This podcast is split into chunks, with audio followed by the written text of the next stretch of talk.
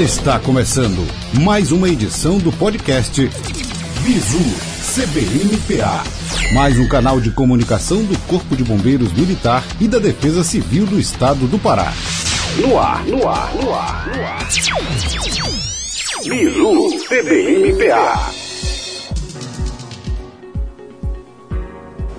Após pouco mais de um ano de pandemia, momento de isolamento, distanciamento social, perda de familiares e entes queridos, todos nós sofremos os impactos e as sequelas da pandemia de Covid-19, em especial as consequências para a saúde mental. A Agência Nacional de Saúde, ANS, lançou nesse mês de setembro um alerta para os efeitos da pandemia na saúde mental e precisamos estar atentos a nós mesmos e a quem está próximo da gente. Eu sou a soldada Bianca e o bizu de hoje é sobre o Setembro Amarelo, mês de prevenção ao suicídio.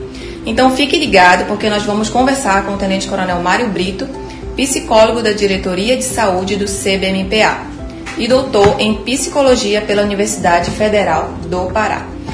Tenente Coronel Mário Brito, seja bem-vindo e espero que o nosso bate-papo seja bastante esclarecedor. Bom dia, muito obrigado pelo convite. Da mesma forma, espero que possa ser esclarecedor esse nosso bate-papo e que seja agradável também. Apesar do tema não ser um dos temas mais agradáveis, falar de suicídio, falar de sofrimento psíquico nem sempre é, é um tema dos mais agradáveis, mas a gente vai torná-lo o mais didático e esclarecedor possível. Tenente Coronel, segundo a Organização Mundial de Saúde, o suicídio é responsável por um a cada 100 mortes no mundo. A saúde mental e mais especificamente a questão do suicídio já era uma preocupação antes da pandemia, mas esse cenário acentuou esse problema. Como se dá essa relação entre pandemia e saúde mental? O consultório ele esteve mais movimentado após esse período de pandemia? É, eu acho que a questão da, da pandemia ela expôs mais a, é, as pessoas em sofrimento psíquico a questão do confinamento. Né? É, se a gente pensa um paciente que tem um transtorno depressivo, por exemplo, já é por, por característico o isolamento, esse, é, esse voltar-se para si.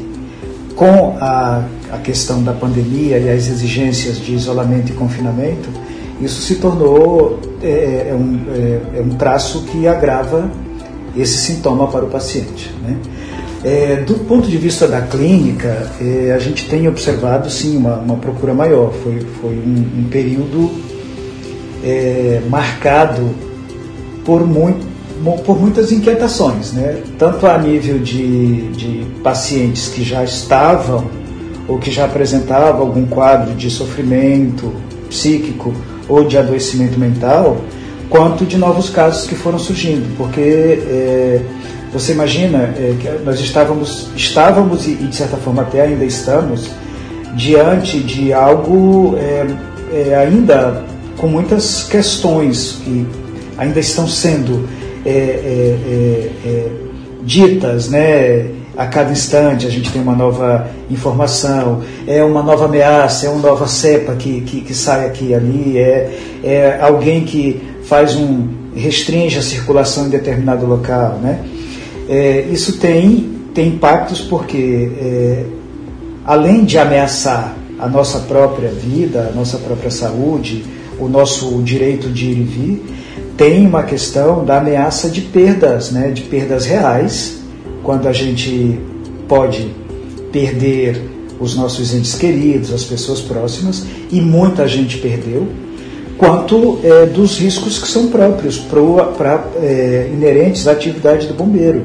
Né? É, a gente tem é, os, nossos, os nossos profissionais que trabalham diretamente na linha de frente é, agora da pandemia. Eu trabalhei desde o início da pandemia na linha de frente e aí eu posso falar, assim, pela minha experiência, do quanto isso foi, é, foi também é, é, um momento de tensão, né? de como trabalhar, de como poder ajudar as pessoas, mas ao mesmo tempo estar atento ao seu próprio cuidado. Né? Então, ao mesmo tempo assim, que a gente, que eu, eu, quer, eu queria estar ali comprometido, atuando, eu também estava muito atento de não me contaminar e não contaminar as pessoas que, do meu convívio em casa, né? Então, assim, era sempre muito, foi sempre muito tenso. E isso tudo aumentou os, as demandas de quadros de ansiedade, de transtornos do pânico, é, dos transtornos é, somatoformes, né, de pacientes com mais quadros depressivos, é, muita gente com dificuldades de elaborar lutos, né, sejam esses lutos reais ou simbólicos, de perdas próximas, né, quanto de perdas mais distantes, que também as pessoas foram impactadas. Né, é, é, você via assim, é, da mídia as conversas é, mais informais, né, ou na, re, na, na, rede de mais próxima, rede de amigos, o assunto era sempre em torno da é. pandemia, né, é, do, do, quem morreu, quem adoeceu, quem está entubado, quem está é, fazendo isso e aquilo, e etc. Né? A gente começa a ver, e é, é tanto que a gente começa a ver a, é, as consequências disso agora, com as vacinas né, e o avanço das, das, da vacinação, a gente começa a ver o quanto os pacientes de fato estavam em sofrimento maior nesse período. Então, assim, eu, eu vejo que a clínica, a demanda na clínica aumentou muito também a questão da perda dos colegas de trabalho, né? Que foi, foram mais chocantes, assim. Isso é muito grave, né? Porque imagina, é aquilo que eu estava te colocando, né? Ao mesmo tempo que a gente quer ajudar, é, a gente também não quer se contaminar. E quando um colega próximo é contaminado, quando um colega é contaminado já é sofrimento. Quando vai a óbito, é mais sofrimento ainda. Imagina você ter que velar, você ter que sepultar pessoas do seu convívio, né? Isso é de uma dor extrema, é de um sofrimento, provoca em nós vários sofrimentos, né? É de, é de uma ordem assim muito grande e que vai exigir aí essa capacidade de elaboração desses lutos, né? E de enfrentamento dessas perdas, com certeza. E claro que isso tem consequências para a saúde mental, sim, né? de todos nós, né? Então, no caso, dois militares do CBMPA o senhor ressalta que houve a soma desses fatores de risco da pandemia com os riscos da atividade né, inerente mesmo ao, ao bombeiro? Eu acho, eu acho que sim, tem uma relação muito direta. Né? É, é, sobretudo para aqueles que estavam e que estão mais nessa linha de frente. Eu digo, quando eu digo linha de frente, é que os, os profissionais que admiravelmente fazem o trabalho ali de, de resgate, né? que trabalham é, no transporte de vítimas. Né? É, aqui na diretoria de saúde, é, comigo, é, trabalham diretamente é, quatro pessoas. Né? É, agora, Sargento Júlio, Miritão, e Leite e Rubenita. Né? Essas pessoas estavam comigo nas campanhas de, de testagem e de vacinação. E aí eu lembro que logo do início, um deles adoeceu, né? E para a gente, para a equipe, aquilo foi muito impactante, né? Porque assim, a gente ficava o tempo inteiro, é, de certa forma, preocupado com a saúde do colega e em algum momento até com uma certa culpa. Poxa, mas a gente estava lá em missão. E, Poderia e, ter se cuidado mais. É, e tem um sentimento que é muito ambivalente, que é aquela coisa que a gente se pergunta, poxa, mas por que eu, né? eu estava lá em missão, estava ajudando, por que, que eu, eu, eu, me contaminei também, né? Por que, que eu passei por isso? Por que, que eu tenho que passar por isso? Toda, todos esses sentimentos, acho que é, quem estava na linha de frente vivenciou, né? Tem vivenciado de certa forma ainda, né? E, e assim, eu tenho acompanhado alguns pacientes que tiveram perdas, né? De, de, de familiares, né? É, e o quanto isso ainda tem reverberado, o quanto isso ainda tem é, significado é, em sofrimento para eles, resultado, de certa forma, em sofrimento para eles, né? e o trabalho de, de elaboração agora dessas perdas, desses lutos. Né? Se reorganizar em um contexto que ainda não está totalmente organizado. Né? É, é, é, bem, é bem ainda um desafio também para a gente. Né? Talvez assim, é, é tentar ser normal, tentar ser o normal, normal, diante de algo que não está normal, né? da normalidade. Né? É um desafio grande aí que a gente tem pela frente ainda. Né? Verdade.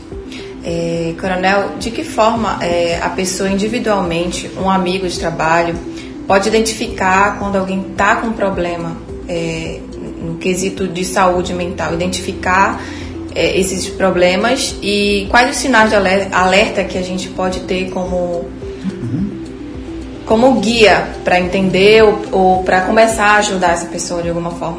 Sim, eu acho que existe existe ainda muito muito preconceito em torno da questão do sofrimento psíquico, do, do adoecimento mental. Acho, acho que a melhor maneira de ajudar um colega é tratar com seriedade e respeito o sofrimento do outro. Né? Porque, no geral, as pessoas tendem a querer normatizar, né? naturalizar ou simplificar a dor do outro. Aqui a gente tem, escuta muita história do mimimi, né? é que está é frouxura, chamando atenção. é enrolação, ou quer chamar a atenção. Em algum momento pode ser que tenha um ou outro caso desse, mas isso não é regra, isso não é, não é de fato o, o, o, o que prevalece. É, se a pessoa por, já está demandando, está dando algum sinal, é porque de fato ela já quer pedir ajuda, quer pedir uh, é, algum tipo de acolhimento. É, mas no ambiente de trabalho, a gente pode ver aquele colega que começa a mudar o comportamento em termos de. Era uma pessoa que, que se comunicava bem, ou que, era, que interagia bem com todos, de repente começa a ficar mais é, recluso, né, mais, uma postura mais tímida, mais recolhida. Isso já é algum sinal para a gente ficar alerta. Né? Aquela pessoa que começa apresentar alterações no comportamento, é, às vezes o horário de chegar no trabalho, ou de faltar ao trabalho, ou de muitos atestados médicos, ou do consumo exagerado de medicamentos, de substâncias, né? muitas queixas, ou alguma queixa de dor ou de adoecimento, né? é aquela fala muito mais pessimista que você não, não, não reparava antes. O, o, assim, o conteúdo sempre vai se expor de alguma maneira. Né? Agora, é claro, que é, talvez para quem está muito perto, às vezes a gente nem perceba essas mudanças, porque no dia a dia a gente vai, como disse, a gente pode até é, é, de uma maneira é, assim, naturalizando o comportamento do colega, né, que acha que aquilo faz parte já da sua personalidade e tal. Quando de repente não é só isso, pode ser já aí a denúncia de um sofrimento, de um quadro de adoecimento que já já está querendo mostrar para a gente aí, né? Aí talvez assim seja encaminhar para os serviços de os serviços de, eh, de ajuda especializada, né? Procurar ajuda especializada seria é o ideal geralmente, né? E a gente viu isso crescer muito na pandemia, né? A gente conseguiu é, aqui ver o aumento das clínicas, as clínicas escolas funcionando, né? Muitas redes de apoios foram criadas, né? É, o Conselho de Psicologia criou espaços de escuta, escuta online e, e atendimentos de vários tipos em outros locais também foram disponibilizados. Então é procurar um desses serviços. Outra preocupação nesse momento também são os adolescentes, né? As, as, entidades de saúde pedem atenção para a saúde desse grupo, principalmente durante o período da pandemia. Porque esse grupo requer atenção é, e como os pais podem ajudar esses filhos que enfrentam quadros de ansiedade, depressão e até muitas vezes o, o chega a cometer o suicídio. Tem uma questão é, para o adolescente, uh, já é uma fase de muitas mudanças, né? É, de mudanças em termos é, etários aí, né? E, e, e, de desafios. Imagina, o adolescente está é, é, muda, tem, tem em processo de transformação do corpo, é, de várias adequações, várias questões que estão surgindo próprias da idade. Tem as, os desafios de dar conta da escola, de escolher uma profissão, é, os conflitos próprios que todos nós passamos, né? É, e aí eu acho que com a pandemia houve uma ruptura muito grande para esses jovens, né? Que é sair de um modelo de estar tá ali em sala de aula com os amigos e, e, e socializando, de repente você vê, foram obrigados, né, é, por conta do cenário, a se recolher em casa, a ficar fechados no ambiente de casa, um ambiente doméstico, que eu, eu imagino que não estava preparado para essa mudança. Né? Nem toda, todas as famílias estavam preparadas para que o adolescente ficasse em casa ali 24 uhum. horas por dia. Né? Nem todo mundo tinha essa condição ou tem essa condição de oferecer um espaço mais adequado ali para o filho estudar, um espaço que seja suficiente para que o filho tenha alguma atividade recreativa, né? Tudo isso ficou muito impossibilitado, né? Além, é, eu, eu, tenho escutado muito na clínica é, os adolescentes de falarem que da dificuldade de se adaptar ao modelo de ensino também desse ensino remoto, né? Porque, é, por exemplo, tem uma, uma, uma paciente que me contou outro dia uma coisa muito interessante. Ela diz assim, porque é, assistir aula de casa não é, não é criativo, eu não consigo prestar atenção. Eu tenho muitas distrações na minha casa, né? Eu levanto, eu vou tomar água, eu vou comer alguma uhum. coisa, o cachorro late, a minha irmã pequena é, me incomoda, né? E na escola, o professor parece que está o tempo inteiro travado, está o tempo inteiro engessado, né? Daí eu falei assim, mas como é que é isso, engessado? Me explica isso. Porque eh, ela me falou, não, é, é, Coronel, é porque é, alguns alunos estão é, fazendo aula presencial e outros continuam no modelo remoto. E o professor sabe que está sendo gravado, então ele perdeu a espontaneidade. Então as aulas também na escola deixaram de ser criativas, porque o professor ele não consegue mais poder ser criativo porque tem um grupo que está em casa e que a interação é diferente, né? Ele está dando aula para dois grupos ao mesmo tempo e parece que o tempo inteiro ele está ali sob vigilância, eu acho que é uma outra questão né, da nossa, dessa questão da pandemia. Né? É, a gente vê aí é, coisas que até chegam a ser memes na internet, né? de reuniões de trabalho, e de repente está em reunião e passa alguém lá inadvertidamente é, de toalha, ou está tendo, eu estou aqui fazendo o podcast com vocês, e de repente está tendo é. uma briga ali na cozinha de casa, que está rolando uma discussão, né? A mesma coisa os adolescentes estão vivenciando. Né? Eles não conseguiram, de certa forma, é, fazer ainda essa transição desse modelo, essa adaptação, readaptação. Né? E aí, quando eles estavam se readaptando, a gente começa agora a voltar para o tal do modelo híbrido. Né? Um dia sim, um dia não. Um dia que eu acho que gera uma confusão. Uma confusão. Né? Você entende? Já é já temos muitas questões para dar conta, né? Aí você imagina um adolescente que está fazendo é, aí pré-vestibular, preparando para o Enem, é, fazendo final de ensino médio, com todas as questões que tem que enfrentar, e mais ainda dar conta de administrar essa, essa coisa toda, essa, né, é, essa dinâmica toda que, que, que, que, que, lhe é, que tem sido imposta de certa forma. Né? Eu preciso um grau de saúde mental muito grande para enfrentar tudo isso. Né? Sim. No caso do, do, das perdas né, ao longo da pandemia, dos lutos, é, qual a forma mais saudável de buscar passar por esse momento? No caso, o luto, e, e como identificar que é uma tristeza uhum. do luto uhum. e que passou a ser, no caso, um, um quadro de depressão, um quadro uhum. mais grave? Sim. Acho que é, o, o, neste caso é preciso fazer uma avaliação é, mais, mais adequada, mais especializada. Né? Porque é, não dá para a gente confundir tristeza com depressão e não dá para a gente minimizar também a tristeza e os impactos de uma perda, de um luto. Né? É, seria desumano dizer para uma pessoa que ela tem que passar por aquilo num período, de num período determinado. Eu não posso dizer que o luto do fulano tem que durar 90 dias Sim. e que 93 dias passa a ser patológico. Que o luto do ciclano tem que ser de 120 dias que a, e, e, né? e que e no, no, é, é, a partir de tantos dias já passa a ser patológico. E, essa, essa, essa essa questão do, do, de mais é, cronológica, aí, digamos assim, ela é mais a nível clínico, de uma maneira mais didática do, do, do psicólogo, do psiquiatra poder é, fazer uma escuta mais, mais atenta mais, mais, mais precisa ali do quadro, né?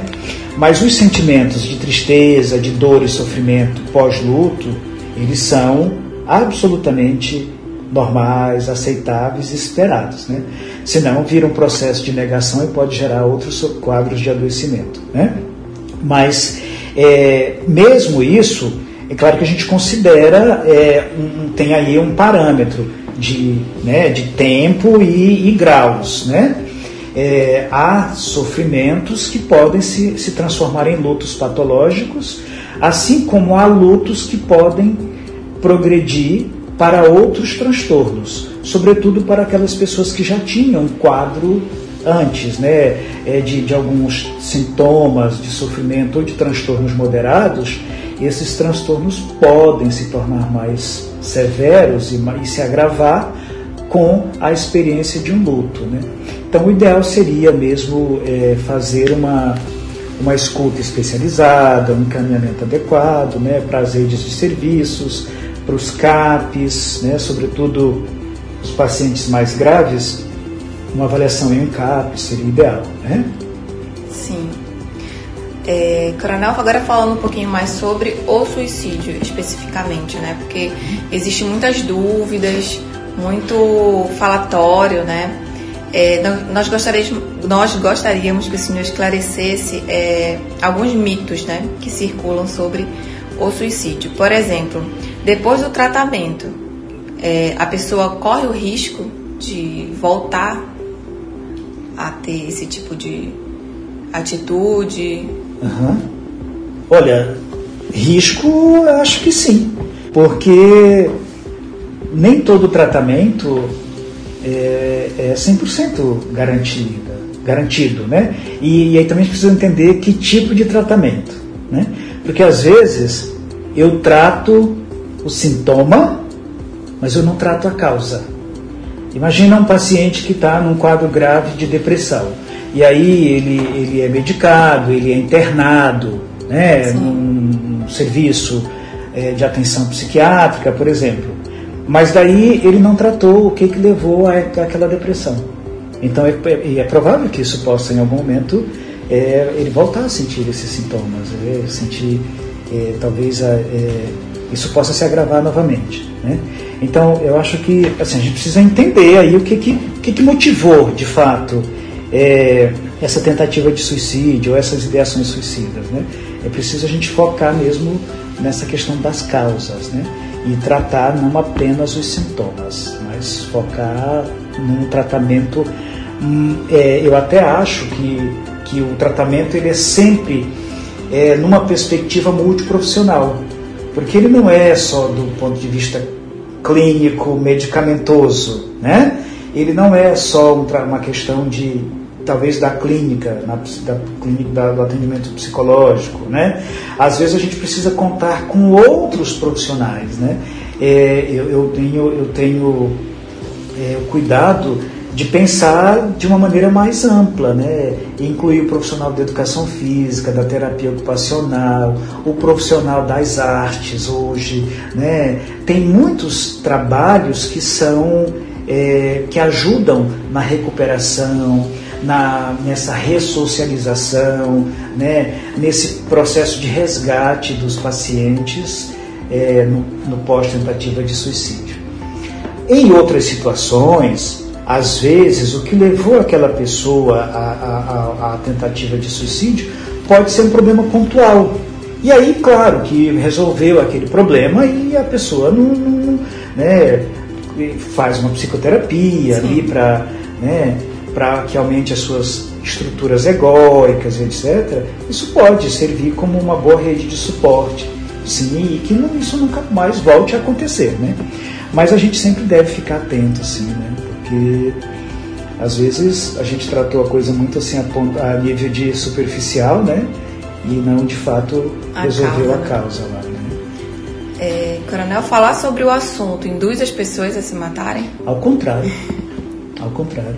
falar sobre o assunto, eu acho que informa, né? É, possibilita, talvez até o, o, o, incentiva aqueles que estão em sofrimento ou em ideação a repensarem e em algum momento procurar ajuda. Né? Eu acho que essa ideia de que, é, é, de que falar sobre isso possa induzir alguma coisa, eu acho que isso é, é, é, é mito e um dos mitos mais absurdos que possa se o que transforma tudo num tabu, né? E transforma Maior num tabu, né? Eu acho que a gente tem essa coisa, né? Falar de, de suicídio, né? Eu acho que tem a coisa assim de. As pessoas têm medo, tem né? Tem medo, né? É uma palavra. Que dá que, medo. Que dá medo. Falar da morte, né? É sempre muito difícil, né? Porque eu acho que isso também provoca em nós alguma coisa, né? Quando a gente diz assim, ah, não quero falar sobre tal coisa, é porque isso provoca em mim, ressoa em mim de alguma maneira, né? Não é, não é à toa que as pessoas evitam tanto, né? Que de alguma maneira isso vai nos atravessar ali como um tema delicado, né? Então fica claro que a pessoa que... Não, acho que ao contrário. A gente falar sobre isso, eu acho que esclarece, que promove reflexão, né? Promove reflexão e essa tomada de consciência de que o problema tem solução, que tem, há outras alternativas, né? Há possibilidades, inclusive, de se procurar ajuda e procurar resgate disso sim, claro, com certeza. Então o mito está esclarecido, né? A pessoa que ameaça se matar não está querendo só chamar atenção. É, esse é o pior de todos, né? Porque é, eu acho que essa coisa de achar que alguém, para chamar a atenção, precisa se mutilar, precisa se violentar, né? Só o fato de alguém já estar fazendo isso já demonstra que, não, que tem alguma coisa que não está funcionando legal. Né? Porque ninguém chamaria atenção gratuitamente. A própria questão do chamar atenção já precisa ser levado em consideração. Né? Ninguém chama a atenção gratuitamente por nada. por nada. Se chamou a atenção dessa forma, vamos olhar o que está envolto nisso. Né? Não é, é, é marginalizar a pessoa, né? não é, é, é, é tornar a pessoa em objeto de, de sarcasmo, né? de não é brincar com a dor do outro. Porque aquele chamado de atenção pode dizer de uma dor maior. Né? É, mais, é mais do que apenas chamar a atenção. Tem a denúncia de um mal-estar ali. Né? É esse mal-estar que a gente precisa entender qual é. E aí só vamos entender à medida que escuta o próprio, a própria pessoa. Né? Então, falando dessa questão de ser um tabu falar uhum. né, da questão da saúde mental, é, como o senhor pode dizer para a gente como a gente pode melhorar essa questão do diálogo no nosso dia a dia, nos nossos ambientes de trabalho, familiar, como a gente pode promover isso de alguma forma? Acho que é, acho que você já é, você fala muito da escuta empática, né? Eu acho que escutar com empatia, isso quer dizer, tá bom, pelo menos eu acho que essa questão de você escutar sem julgar o outro, essa postura menos condenatória, né, do outro, é, é, evitar os julgamentos é, de valor, né? ou é, é essa coisa assim de, de apontar né, as fraquezas do outro. É, acho que quando a gente acolhe o sofrimento do outro sem fazer julgamentos, é, já é um grande passo. Se você consegue se colocar nessa posição de uma escuta empática, de uma escuta acolhedora, né, é, já é um grande passo para a pessoa que está em sofrimento ser acolhido em um momento de sofrimento, eu acho que seja a experiência mais, mais importante. Eu acho que não há resgate melhor da, em termos de saúde, de confiança, né, de, do que você fazer um acolhimento adequado. Né? Eu acho que qualquer pessoa em sofrimento está buscando ser acolhida na sua dor. Às né? vezes não precisa fazer nada, né? Às só vezes ouvir só ouvir. Né? Ah, só ouvir não, né? porque ouvir é mais do que. Né? Eu acho que ouvir, quando você se coloca nessa posição de escutar o outro, né? Eu acho que isso é um é um trabalho, é uma arte, né? E e às vezes esse só ouvir que não é só ouvir, né? É, ele é suficiente para salvar sim uma vida, né? É assim aquele minutinho que você dedicou ao colega ali de escutar, de, de conversar, né? É, não ficar só opinando, não opinando, ficar só falando, opinando, falando, Porque às vezes a gente não quer ouvir, eu quero falar, né? Eu não quero ouvir a opinião do outro, eu quero falar e, e falar do que eu estou vivendo, da minha angústia, do meu sofrimento, né? Não quero saber, porque às vezes nem o que você pensa, eu queria só te contar. E aí eu acho que essa postura de ouvir, tentar entender, né? Evitando juízos de valor, né? Porque a gente quer sempre julgar, né? O certo, o errado, o bonito e feio, né? A coisa do pecado, não sei o quê, né?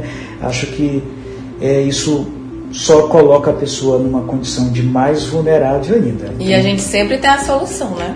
Eu acho que assim, a gente, a Né, gente não tem a história do que o gramado do vizinho é sempre mais verde, né? Então assim, é, eu acho que apontar solução para o problema do outro é sempre mais fácil, né? Do que olhar para os meus próprios, né? Muitos relatos de que quem passa pela depressão e por pensamentos suicidas relatam a falta do do sentido da vida, é, a falta da vontade para levantar da cama a- e fazer a vida seguir. É possível ressignificar esse sentimento de a vida ter perdido o sentido? É possível. Acho que um- uma das, uma das grandes funções da psicoterapia é promover o resgate desse sentido, desse valor. Né? É, em algumas situações, por exemplo, você falou da depressão, não se trata apenas de uma questão é, é, de, é, de, de escuta, da escuta psicológica. Esbarra nos limites é, de questões orgânicas. Sim. Pode ser de uma, uma questão de fundo mais orgânico. E aí é preciso fazer um trabalho conjunto com o psiquiatra, com o medicamento. Então, mas é possível. Hoje em dia, é, a indústria farmacêutica tem evoluído muito e se tem, tem antidepressivos de primeira linha aí dessa de geração mais antidepressivos mais atuais, né? E que tem um efeito mais rápido e com menos efeitos colaterais até para o paciente e que com a psicoterapia, né, uma boa psicoterapia, claro, e aí a gente precisa entender que essa escuta, ela tem que ser uma escuta, claro, de alguém que saiba fazer essa escuta, não é porque é psicólogo que está habilitado a fazer, eu acho que existem psicólogos e psicólogos, existem maneiras de escutar e, e ouvir, né, há diferenças. Então, é, eu acho que a escuta tem que ser uma escuta qualificada, né? É fundamental que a pessoa que vai escutar lidar com uma demanda dessas tenha feito o seu próprio processo de psicoterapia, porque senão pode até se, se perder aí nessa escuta, né? É fundamental que o profissional seja bem preparado para atender essas demandas, porque são demandas às vezes complexas, né? Então é muito importante ali que o profissional tenha esse autocuidado também, né? É, mas é, é, é, é sim, é possível sim fazer essa ressignificação, fazer essa retomada do prazer de viver sim. Ainda bem, né? Ainda bem. Coronel, agora falando do trabalho do apoio psicossocial que é desenvolvido na Diretoria de Saúde aqui. Uhum. Como é oferecido esse serviço e quem tem direito a ele na corporação?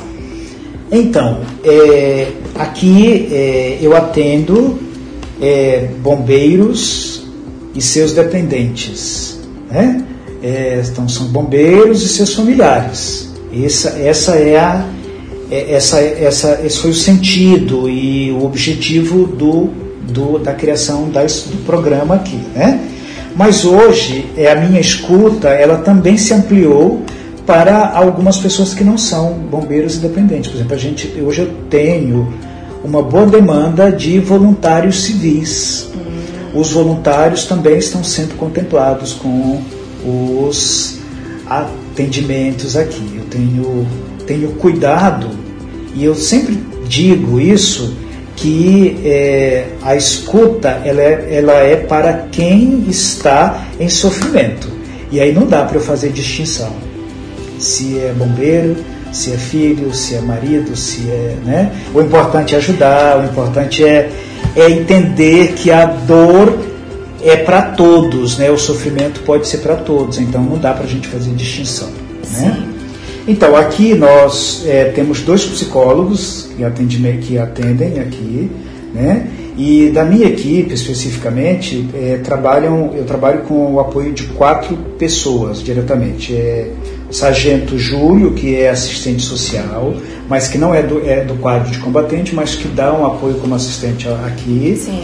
O Sargento Leite, que é nutricionista e que também dá um apoio aqui e é muito importante. O Sargento Militão, que tem uma formação também é, com o técnico de enfermagem, que nos apoia aqui, e a Subtenente Rubenita, que é, também é do quadro de enfermagem e que tem feito um trabalho muito, muito é, é, de muito empenho aqui conosco. Né? E atualmente a gente conta com um voluntário civil que é estudante do último ano de psicologia, que é o Tony, e que tem feito um trabalho tá, assim, de, de dado um suporte muito importante aqui nos meus atendimentos. Ele faz algumas triagens, né? E aí essas triagens são supervisionadas por mim. Eu acompanho, faço a supervisão. Né?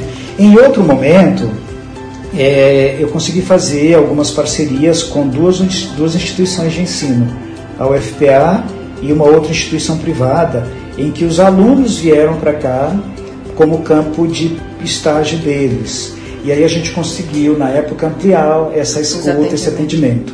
Né? E esses alunos também ficaram sob a minha supervisão, porque era uma exigência das instituições. Infelizmente, com a questão da pandemia, as atividades de campo foram suspensas.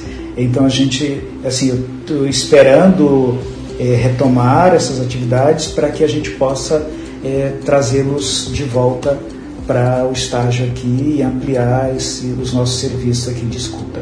Então, é, caso os militares tenham interesse, militares, seus familiares, senhor, é, como é o atendimento aqui? É semanal? O atendimento, bom, a porta de entrada, é, existem duas portas de entrada.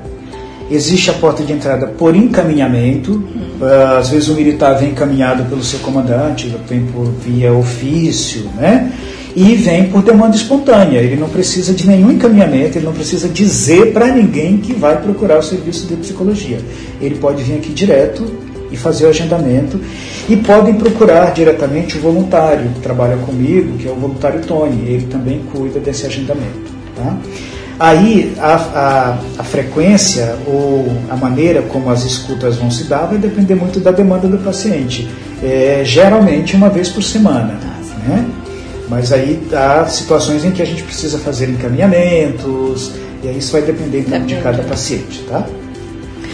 Bom, nós conversamos com o Tenente Coronel Mário Brito, psicólogo do CBMPA.